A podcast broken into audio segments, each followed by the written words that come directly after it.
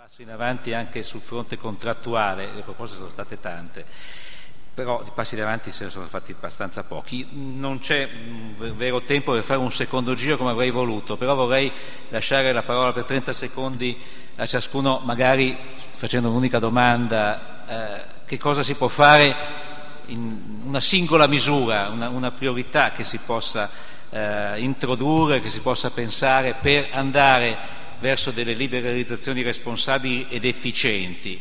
Eh, da parte mia, vedendo che negli ordini professionali sono stati inseriti anche i giornalisti, non mi stupisco che, che il, l'indice sia rimasto piatto e eh, io, come sanno chi mi conosce, sarei favorevole all'abolizione dell'ordine dei giornalisti, ma questo sarebbe comunque una cosa su cui si potrebbe discutere a lungo. Allora, Mazzotta, che cosa fare? Una priorità, una ma la priorità secondo me è quella di eh, far di tutto per non ridurre la dimensione dei mercati.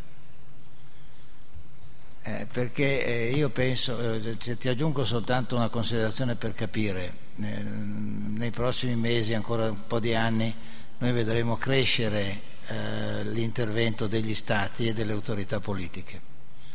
Pensare che questo si riduca a mio avviso è illusorio, crescerà e sarà presente, forte eh, la concorrenza non è sempre solo legata alla natura giuridica del capitale, è legata soprattutto alla dimensione dei mercati. Evitare che sulla base della difesa degli interessi prevalenti del territorio si riduca la dimensione dei mercati. Questo sarebbe irreversibile. Questo è un obiettivo, più che sì. una misura, ma è certamente un obiettivo. Luca Enriquez. Ma io credo che le, le, le grandi riforme si, riguardino la, la, governance pubblica in questo Paese, cioè ci vuole una riforma in particolare della giustizia civile che non vada a vedere solo i meccanismi del processo civile ma anche qual, quali sono le forme di, di governo e autogoverno dei magistrati perché è lì che al di là di, di, tutti i problemi politici che ci stanno sotto è lì che si annidano però caldo, i veri problemi dell'efficienza della, della giustizia le regole vanno bene, le certezze delle regole ancora meglio. E, e se posso aggiungere una cosa, eh, nella riforma della governance pubblica ci sta anche la riforma delle autorità di vigilanza, non tanto per come si ripartiscono i poteri tra loro, ma appunto per come sono organizzate al loro interno eh, e, al, eh, e come sono gestite al loro vertice. Grazie, Salvatore Rebecchini senza entrare nel dettaglio di una proposta concreta, direi che la cosa più importante secondo me in questa fase è la battaglia delle idee e, e rivalutare il ruolo della libertà economica della libertà economica che ricordiamoci è presidio anche delle libertà in generale. La libertà è una, è indivisibile comprimere, limitare, eh, dare una connotazione negativa alla libertà economica, oltre che a effetti negativi sull'efficienza del sistema, eccetera, rischia di mettere in discussione anche le libertà civili. La libertà è una indivisibile e di questo devo dare atto all'Istituto Bruno Leoni di essere molto capace nel presentare questo concetto più ampio e quindi il mio invito è sosteniamo l'Istituto Bruno Leoni. Grazie, sosteniamo il mezzo per raggiungere il fine. Giampaolo Gallo.